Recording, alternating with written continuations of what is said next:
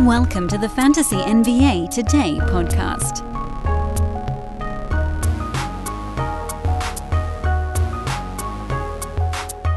Not one, but two more star players are back in the mix as of Wednesday evening. Tis the week, friends. We got Chris Paul, not as long of an injury, so maybe that one's a hard one to put in the same bucket, but we got Chris Paul back on Sunday. We got Khris Middleton back on Monday. We got a Jonathan Isaac, if you want to count him in there, back on Monday. And last night, maybe the biggest ones of all, Brandon Ingram and Anthony Davis are back, baby.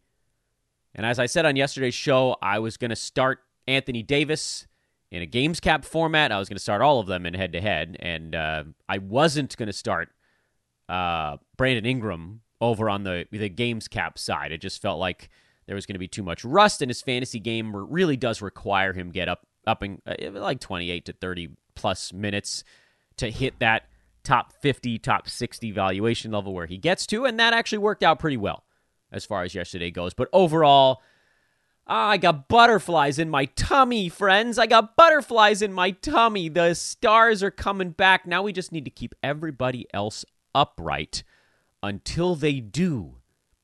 I don't know if we can pull this off. Other injury news over the last day. Uh, some of it I want to get to as we work our way through the uh, the recaps uh, as we work our way through the box scores from last night. Like uh, the Portland game in particular had a couple of, of interesting injuries. We got some data points on uh, the lack of Steven Adams for the Memphis Grizzlies. Uh, but yesterday in the afternoon, not something we've talked about on the this podcast yet, is that Devin Booker got a relatively positive update as well. He is set to be reevaluated in one week, which you never want to hear the term reevaluated because they could still be like, oh, well, we looked at him and things were still crap. But the reevaluation periods getting shorter is still a positive development. So to that end, I think it, it feels like the Suns are hopeful that they'll have Booker back in not too long after that week. He's one of the honestly, he's one of the last remaining super big name players that remains on the shelf right now. I know Karl-Anthony Towns is like no sign of coming back. Uh, Halliburton, we got a good report. He's hoping to be back maybe as early as this weekend. Kevin Durant, we got that pretty good report earlier this week that he's hoping to be back within two weeks. Donovan Mitchell is maybe out. Porzingis, there was a good report on him. They're hoping to have him back in less than two weeks. We're finally getting what almost feels like an avalanche of good news about star level players. I almost don't know what to do with myself. I mean, I do kind of know what to do with myself, and it's hold my breath that everybody else turns out to be okay. But anyway, welcome to the show, everyone. It's Fantasy NBA Today. It's a Sports Ethos presentation. I am Dan Besbris. Still, same old guy. Iron Man streak lives on. At some point, I don't know what the Iron Man streak is at now. We're, we're at something like two, two or three consecutive years of Monday through Friday without a single day off, in season, off season, whatever. It's it's taken on a life of its own. And what I need to do is just take a day and either get a fill in host or just frankly don't release a show on some one day, maybe during the off season. And then at least then the streak will be so short coming back that it'll be like, okay, well, you know, I just took one off, so I could probably do another one. Slippery slope argument, I, I guess. But at some point, I'll take a day off. Mark my words. At some point, I'll take a day off, but not yet. Find me over on social at Dan Besbris, D A N B E S B R I S. As I've said a thousand times, you need to be on Twitter to be successful at Fantasy NBA. Unless you're in the wimpiest of wimpy leagues, you got to be on Twitter where all of this news is breaking, moments notice type stuff. And I hope you guys will follow me when you head over there because recruiting pitch at the front end of today's show. I haven't done that in a little while, actually. If you think you can hang, if you think you're a fantasy analyst, either full season fantasy or DFS for baseball, football, basketball, or hockey. Hit me up on Twitter at Dan Besbris. You could even post something in the YouTube live chat during one of these shows. You can email roster at sportsethos.com. There's a lot of ways to get in touch. If you think you can be a fantasy analyst for any of the four major sports, or if you got something else up your sleeve, I'm happy to listen to it as well. But let's start talking about some of the fantasy stuff here. That's what you guys came to see. We'll begin with the early one. It was a relatively large Wednesday, 10 game card, I think. was it nine? No, it was 10 games last night. You guys watching me count up games as I go through a podcast. Orlando, uh, Indiana, 126, 120. The Pacers, again, without Tyrese Halliburton, they're just not that good. Really goes to show how much he's he's he does for that team. Fantasy stuff, uh, you know, on Indy, we saw Chris Duarte scored 16 points. He had six steals in this ball game as well. Uh, but they're down a, a, couple of players at this point. Uh, there was no Andrew Nembhard for this one. Aaron Nesmith was awful, so he got yanked early. So other guys kind of picked up a few of those minutes. So no Nembhard, no Halliburton. They've redone the backcourt. McConnell, Duarte, those guys will end up on the bench when all of this stuff is done. You're rolling with McConnell for sure, as long as Halliburton's out.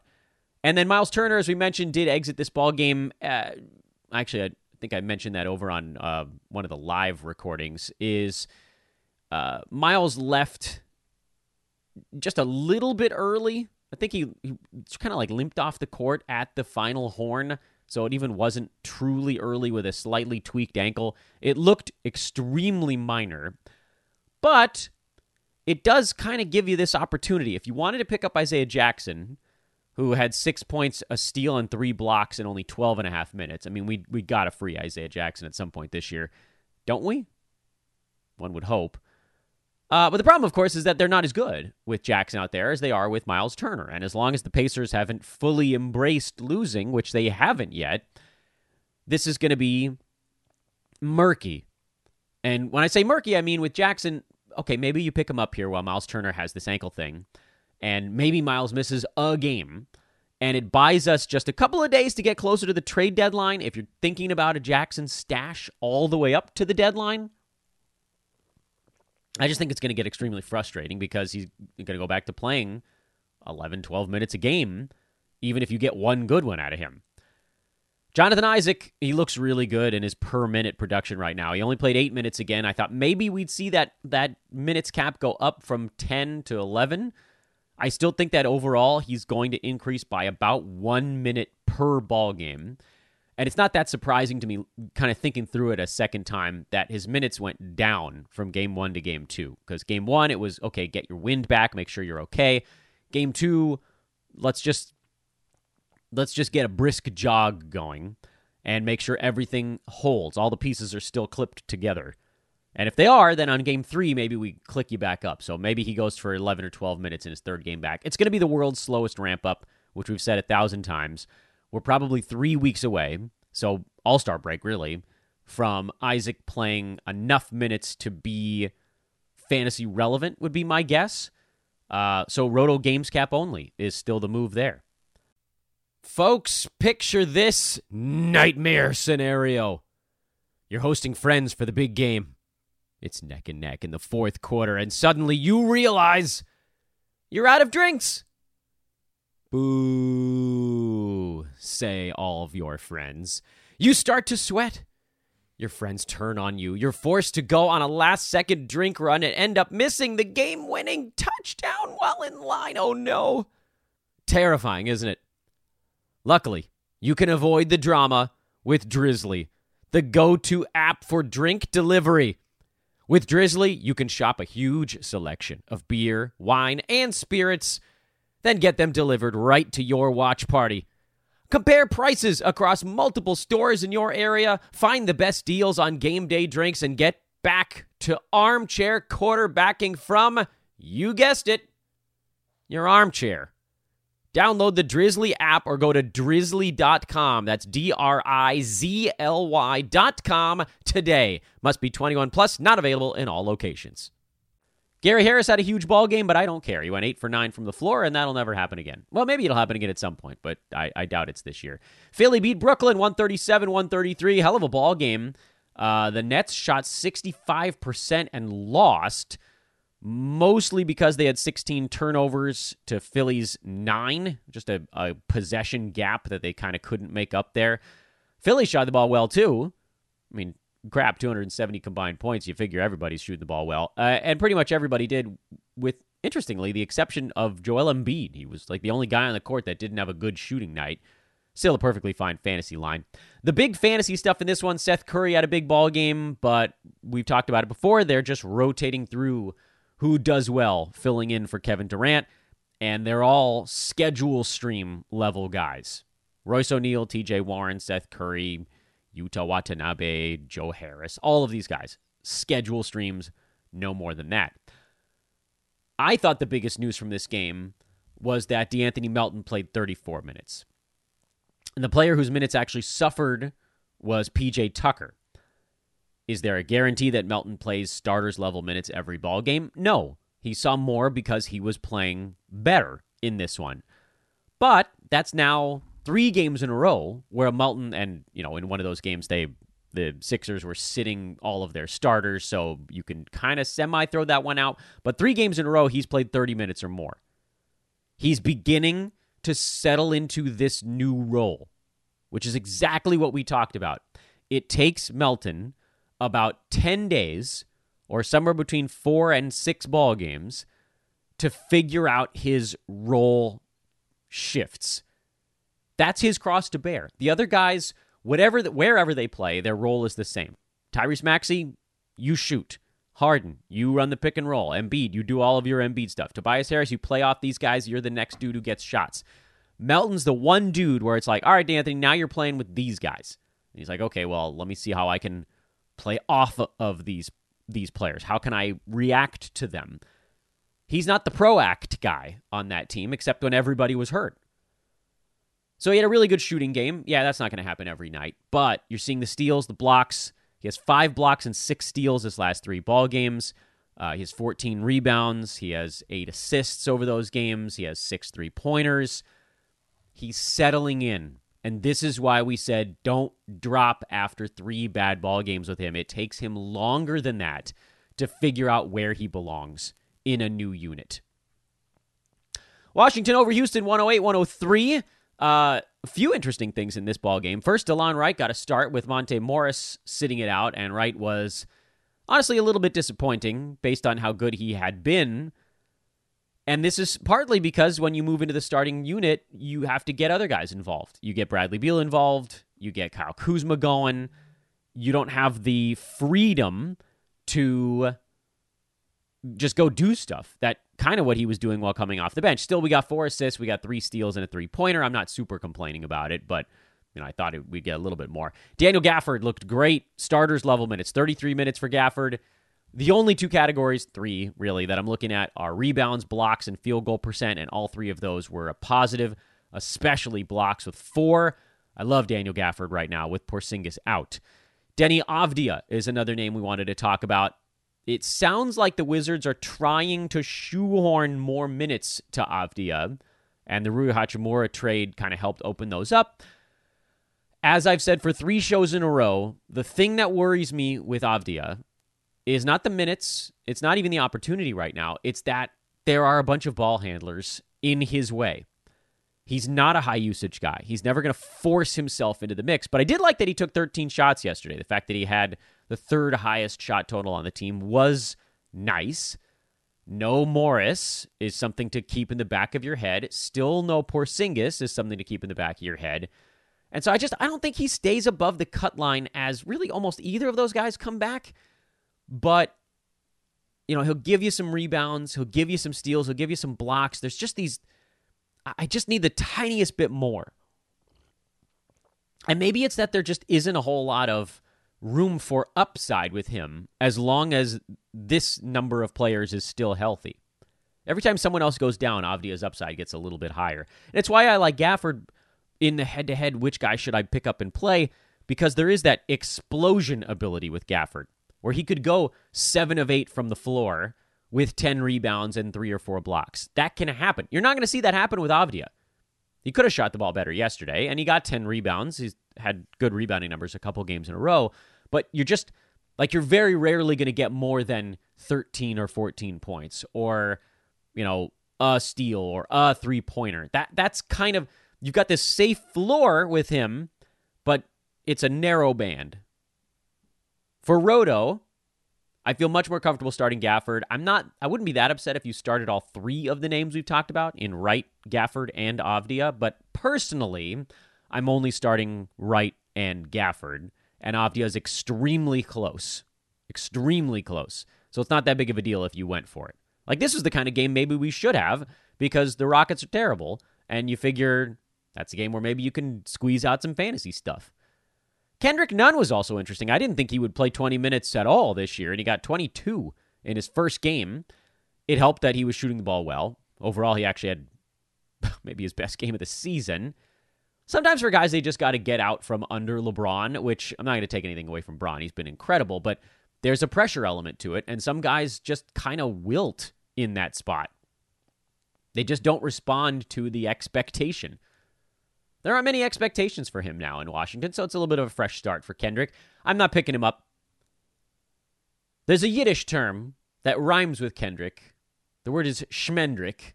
And to me, Kendrick on the fantasy side is a little bit of a schmendrick. Uh, for Houston, Alperen Sengun was a beast again, triple doubled. He is steamrolling right now. Uh, he had that rough free throw shooting game. He's at number 65 overall on the season, so he's actually kind of pushed his way up right around his ADP. Uh, number 55 over the last month, being largely held back by his foul shooting more than anything else. So if you kind of catch him on the right couple of weeks, top 20 over the last two weeks, despite horrible foul shooting, because he's shooting 68% from the field with 3.2 defensive stats. For Sengun, if you can move him for a top 40 player, that's the target range right now, you do it. Anything less than that, I don't think you do because I feel like he can probably roll top 50 the rest of the way. I don't know that, like, the field goal percent is probably not going to hold this high. The assists are almost definitely not going to be 10 per ball game. And more than anything, the defensive stats are not going to be five most days. But he looks really good right now, putting up the big numbers. And let's capitalize on that. Jabari Smith Jr. came back. He was awful. That pushed Tari Eason to the bench, so then he also kind of became awful. Ugh, Houston. KJ Martin had 16 and 13. I guess that's something, but Kevin Porter Jr. was still out, and he's going to come back. And this whole thing's going to get readjusted. I I know Eric Gordon, I'm sure, is just like lighting candles at an altar that he finally gets traded. I think he does, and I also don't know that it really matters for what's left with the Rockets. Milwaukee beat Denver 107 99. Denver sat everybody, so you can just kind of dump that box score. We figured that Zeke Nnaji and Bruce Brown would be your fill in guys, and they kind of were, but the other side of this was this game was going to be so hard for them. Can anyone really have fantasy value for the Nuggets? And the answer was yeah, Aaron Gordon did, and Bruce Brown did, and Zeke Nnaji was meh. Pat Connaughton had a big ball game, but I sort of don't care. I do care because he's on my 30 deep team, which badly needs giant games from everybody because my key guys are all hurt. Porzingis, Kevin Durant, Kelly Oubre Jr., those guys are all down. I think those are like, I know those are at least my top two picks. You can't win a 30 team league when you lose your top two picks. That's impossible. Khris Middleton, 15 minutes, looked way less rusty in this game than he did in his first one, but it helps to pick on a Denver B squad, which is kind of what happened here.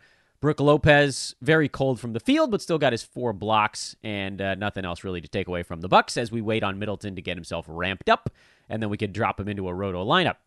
Atlanta, much needed road win. This was a hard fought one. They needed to put up big time points, and they did it. Thanks largely to Bogdan Bogdanovic. We've been talking about how he's going to get hot at some point. He's a very streaky shooter. How many streaky shooters have we talked about on this show lately? Kyle Lowry, Freddie VanVleet. Bogdan is another one. When he gets cooking, this could be a run of a few weeks where he's just lighting it on fire. I don't know for sure that that's going to be the case, uh, but it sure feels like it has the possibility to. I'd say there's like a 30% chance that this is the front end of a Bogdan uh, fire stretch. And that's why we were saying, see if you can get him for like a top 100 guy or pick him up off the waiver wire because you're going to catch one of these heaters and he's going to elevate you. And then you just have to make sure that, you know, Terrence Rossian in seasons past, you jump off when things get ugly. No DeAndre Hunter. He's still dealing with that asthma attack, so uh, we wish him the best. For OKC, Shai and Jalen Williams, those are the only guys that I'm dropping into a roto lineup. Josh Giddey is the other play in certain formats. Nothing changes there. Let's keep trucking. And a reminder, of course, once again, do follow on Twitter at Dan Besbris. I'd love to hear from you guys if you're interested in joining up with us at Sports Ethos. I know I wanted to try to mention that two or three times during today's podcast. Minnesota beat New Orleans on the road. This had a full letdown for the Pelicans written on it because they got Brandon Ingram back. They need him to be more than he was, and they will be. He's going to make that team a whole hell of a lot better. For the Pelicans, though, Ingram's return did kind of what we thought it would, which is it pushed all the fringy streamer guys off the board. Trey Murphy was not good. Herb Jones was not good. Naji Marshall was not good. CJ McCollum, still good. Jonas Valanciunas, interestingly, still good. Larry Nance was someone I said I've been worried about. It just there's not a consistency there right now. JV was a guy I, I benched. Um, I actually don't have him anywhere. He's a guy that I hypothetically benched going into this game, so I don't want to like try to take credit for his decent ball game. I do think that he trends down here with Ingram back as well. And for the foreseeable future, but we can reassess on a nightly basis, I'm only starting McCollum, and I'll probably start Ingram in their next ball game. Uh, I think they have a back to back over the weekend, Saturday, Sunday, if I'm remembering right. He'll probably play about 28 minutes in one of those two games, and he'll probably skip the other one. Uh, but I'll probably play him in the game where he plays. Uh, my guess is around 28 minutes. Minnesota, as slow mo goeth, so goeth the Timberwolves. Kyle Anderson, 10 3 and 7, two steals, two blocks, good field goal, good free throw, a plus 16 in a game they won by nine, such as it always is for Kyle Anderson. He is the glue guy for that team right now, and you're playing him as long as Cat is out. We were way higher on slow mo on this show than a lot of folks were. I, there was there was a doubt. There, folks are not doubting him anymore. Sometimes I run late on dudes. Sometimes we run early. We ran early on slow mo, and I think we're running early on Brandon Clarke. Although we'll talk about him in a minute. Portland is a very interesting team. Uh, so I'm going to talk about them second. Hardy har har. Utah, pretty much nothing. Nothing changed here for me. I still like what Mike Conley's doing lately. Lauri Markkanen uh, slowed down a little bit here. He's, he's having a dream season, so I kind of don't care. Collin Sexton had a better game, so did Jarred Vanderbilt, but you can't trust those guys in Roto. Those are guys. Malik Beasley's on the list as well. Sexton, Vanderbilt, Beasley. Those guys are all dudes that I would start when Utah has a back to back, basically. Get him in their head to head lineups. And one Walker Kessler's kind of coming back to earth a little bit. Teams are figuring out what his weaknesses are Dame, in particular, is not a dude you want to play against if he's warm and you're a big, slow moving center. And so that's why Utah had to go a little bit smaller in this game because Dame was going crazy. It also, believe it or not, helped that Jusuf Nurkic was out. And that's the thing for Portland right now. First of all, before we even deep dive Portland in any way, go pick up Drew Eubanks. Early this year, it seemed like he was still trying to kind of figure out how he fit – with the starters. You might remember early in the season, Nurkic missed a couple of ball games, and Eubanks was putting up like 120 range type of numbers.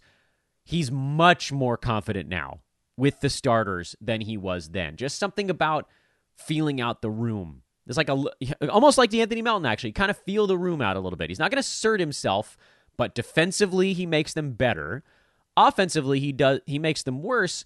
But you know this isn't a team that needs Nurkic on offense all that much, as much as they need a guy who can actually defend a little bit and then get him out and run. So, not surprisingly, Dame had the game of his life here. Well, third 60 point game of his life, but this may be the best line that Dame has ever put up 60 points, seven boards, eight assists, three steals, and nine three pointers. He did everything. Uh, it was amazing. But Drew Eubanks, eight points, 10 boards, two steals, two blocks, four of six shooting. He's extraordinarily underrated. And you can understand why, because he looked awful in San Antonio early in his career. He looked good for Portland in garbage games in, in the silly season yes or last year. Uh, and that kind of it seemed like that kind of helped him build a little confidence at the NBA level. We had multiple injuries in this game. Nurkic is one. He's listed as questionable right now on the card, but it's a calf thing, so I'm expecting he will miss a game or two. Uh, and I'd like to get Eubanks in my lineup for those because He's a big man who's not awful at the free throw line, rebounds well, and defends well. And then the other one, Josh Hart left early. real shame. If someone gets hurt in a ball game, you want it to happen late. Obviously, not at all. Nas Little picked up the minutes there, but he's not going to do almost anything with them. And he's another guy that's going to be kind of defense first. I was wondering if Portland might consider doing an Anfernee Simons bench gunner role, but now that they have two guys hurt, that's no longer on the table. So add Drew Eubanks. Toronto beat Sacramento. Kings just didn't look very good in this ball game. Keegan Murray continues to show nice, steady improvement. He's someone that needed to be added. We've talked about the whole rookie thing ad nauseum at this point, but in case you've missed it in the past, rookies stink for the first two months of the year, and then they slowly start to get better. That's why you buy low on them at that point. Stop drafting them. Toronto side, Chris Boucher, really good in this one. Minutes, I can't trust on a night to night basis. Precious Achiuwa, efficient again in this one. Can't trust the efficiency night to night. Those dudes make sense when Toronto has a good schedule coming up again. Obviously, that was the case last week with a five gamer, but not the case right now. Golden State, uh, Steph Curry got ejected late in this ball game, but Jordan Poole came through after basically making the plays that irritated Steph so much. And Poole hit the game winner. This was a fun one, really good ball game. Brandon Clarke, 32 minutes as the starting center, 19 and 8. Only one defensive stat. Believe it or not, this could be better. I love it. Let's break down the Brandon Clarke Xavier Tillman thing just a little bit here since we're getting towards the end of the card. I want to make sure everybody kind of knows my thoughts on why I was so pro Brandon Clarke uh and and less pro Xavier Tillman so this is this is the issue there. Clarke, well, for one, Tillman doesn't put up fantasy stats as quickly. He's a steals guy at center. Clarke is both. We know historically Brandon Clarke only needs about 23, 24 minutes to be fantasy relevant.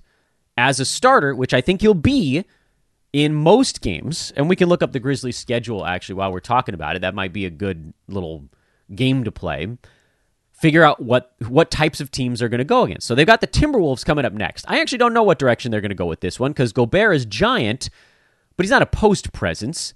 Then they got the Pacers, floor stretching Miles Turner. That feels like a perfectly reasonable time to go Brandon Clarke.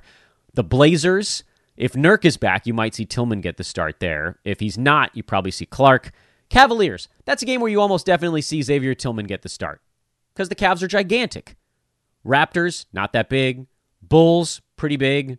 Wolves again. Celtics, Jazz, they're not very big. So you can you can kind of game out when you think Clarke is almost definitely going to be starting. I just think he's going to be doing enough overall anyway to where uh he, he's going to be a play. I like Brandon Clarke for a lot of reasons. Anyway, um, so I love Brandon Clarke. He's the guy that I picked up there on the Memphis side with Steven Adams out.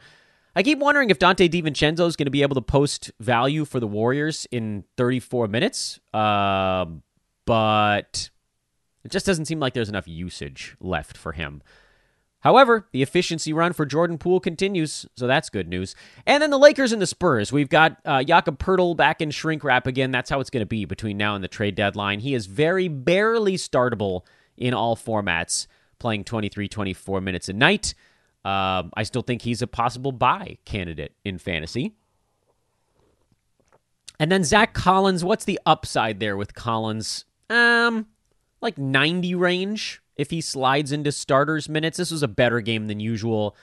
Uh, Lakers still are somewhat undersized, but that might actually change as they alter their minute distribution in this ball game.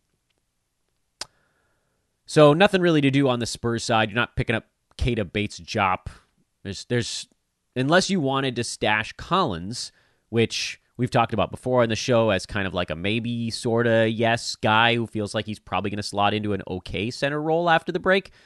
Uh, that's kind of the only note on the Spurs. For the Lakers, LeBron looked completely exhausted in this ball game, and uh, it showed for a, a quite a while. He was settling for jumpers. He was missing layups, which is super weird for him when he's not totally tired. But guess what?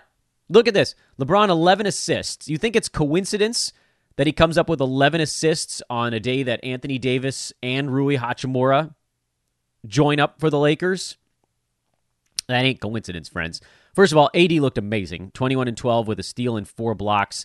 He didn't really even have his power on offense yet, and he put up this type of line. All systems go there.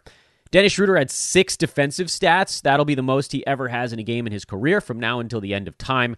Patrick Beverley had a better shooting game, but those two guys are being, uh, they're going to phase down. Uh, and Thomas Bryant, 21 minutes. It sounds like they're going to bring AD off the bench for the next couple of ball games. That's not enough for me to start Thomas Bryant. And then with Hachimura, I don't even want to talk about Russell Westbrook. He was so bad in this game, and he's been so horrible for two games in a row here.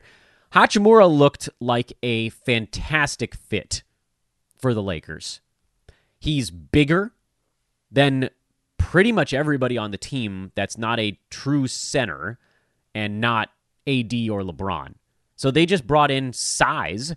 They brought in a guy who has one on one ISO ability, but from a fantasy standpoint, like as fit goes, it's really, really good for the Lakers. Rui was a plus 17 in this game. That's the highest number on the team. I know those numbers can be a little bit deceptive, but it, if you watch the game live, it, it was not.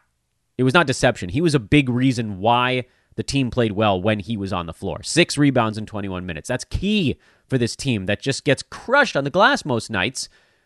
And they finally won a rebounding battle for once. Uh, fantasy wise, I don't know that he clears the bar in category leagues. I think he's someone you could look at because his value is going to be so tied up in scoring and rebounding that you're going to have all these bad categories. But if he's good enough in those two, he might just barely make the cut for like a 14 team points league or like a league that favors volume scoring. Uh, but otherwise, I don't think I would take the plunge. Just as a Lakers guy, someone who follows the Lakers pretty consistently, uh, that was a really nice positive to see. Let's talk about what's coming up tonight. Six game Thursday which I love it when we actually have some games on Thursday. That makes me feel so much better.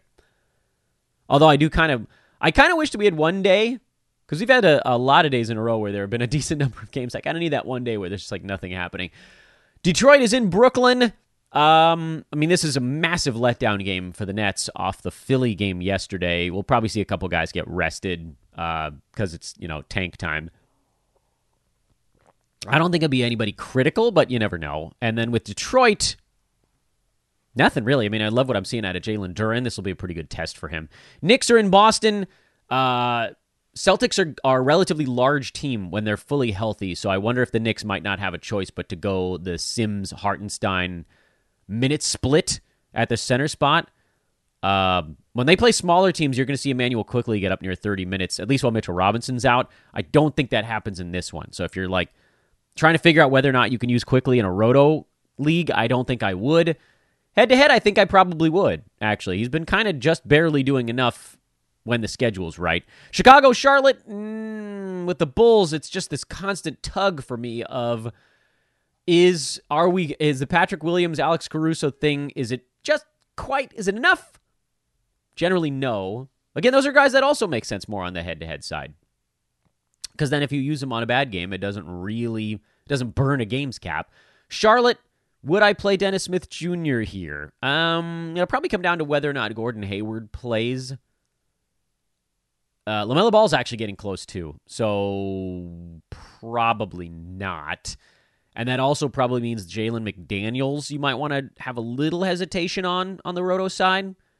Cleveland, no Donovan Mitchell. I think he's questionable, but there's almost no chance he plays. I'm going to go ahead and just rule him out on the podcast. If I get that wrong, sorry. So you get the Caris LeVert points league bump. Nothing else of note there. Houston, do we see Kevin Porter Jr.? I don't think I've seen a report on him yet this morning. We'll do a quick check here to make sure that I'm not overlooking something. Let's see. Jimmy Butler just got ruled in, by the way, so that's useful. Rozier is in. Seth Curry's questionable. TJ Warren is likely to play. So we're getting a little bit of stuff on this upcoming card as I'm podcasting. So nothing really for Houston. Dallas, we saw Dwight Powell finally look good filling in. Could he do it again?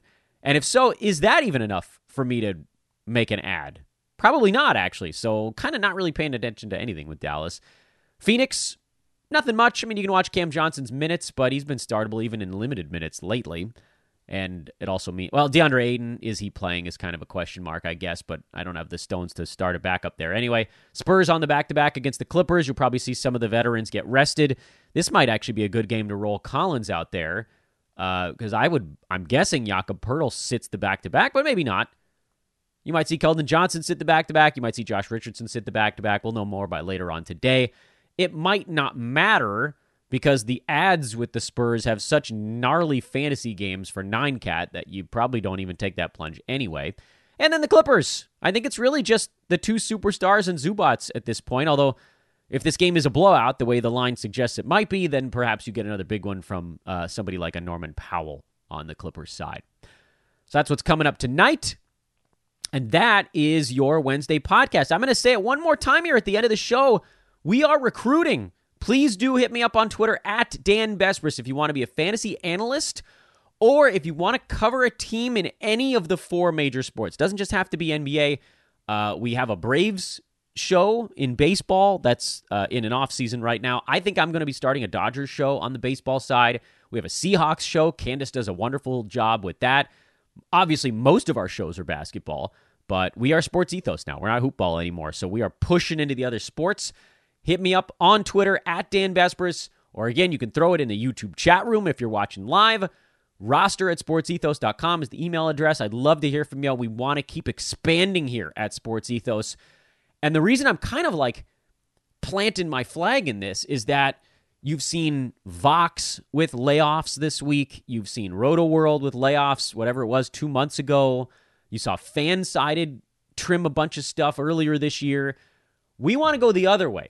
Sports Ethos wants to keep growing, and the faster we grow together, the better we can all do. So please do hit me up on that. If you've got the passion, this isn't an I'm going to screw around for a month type of thing. This is a like I want to cover whatever team as part of my life. Hit me. I'd love to hear from you. Again, it's at D A N B E S B R I S. To the recorded listeners, love you guys. You're the one. You're wonderful. You've made this show what it is. Come join us live every day. Uh, as long as I've got my kids in school and they're not sick, I can go live most days. Tomorrow, our live show will be Brewski and myself. That will, of course, also go out on traditional podcast channels a little bit later in the day. I am Dan Besbris for Fantasy NBA today. Almost done with another week, everybody. Weekend review show coming up tomorrow with Brew. Have a great one. We'll talk to you tomorrow.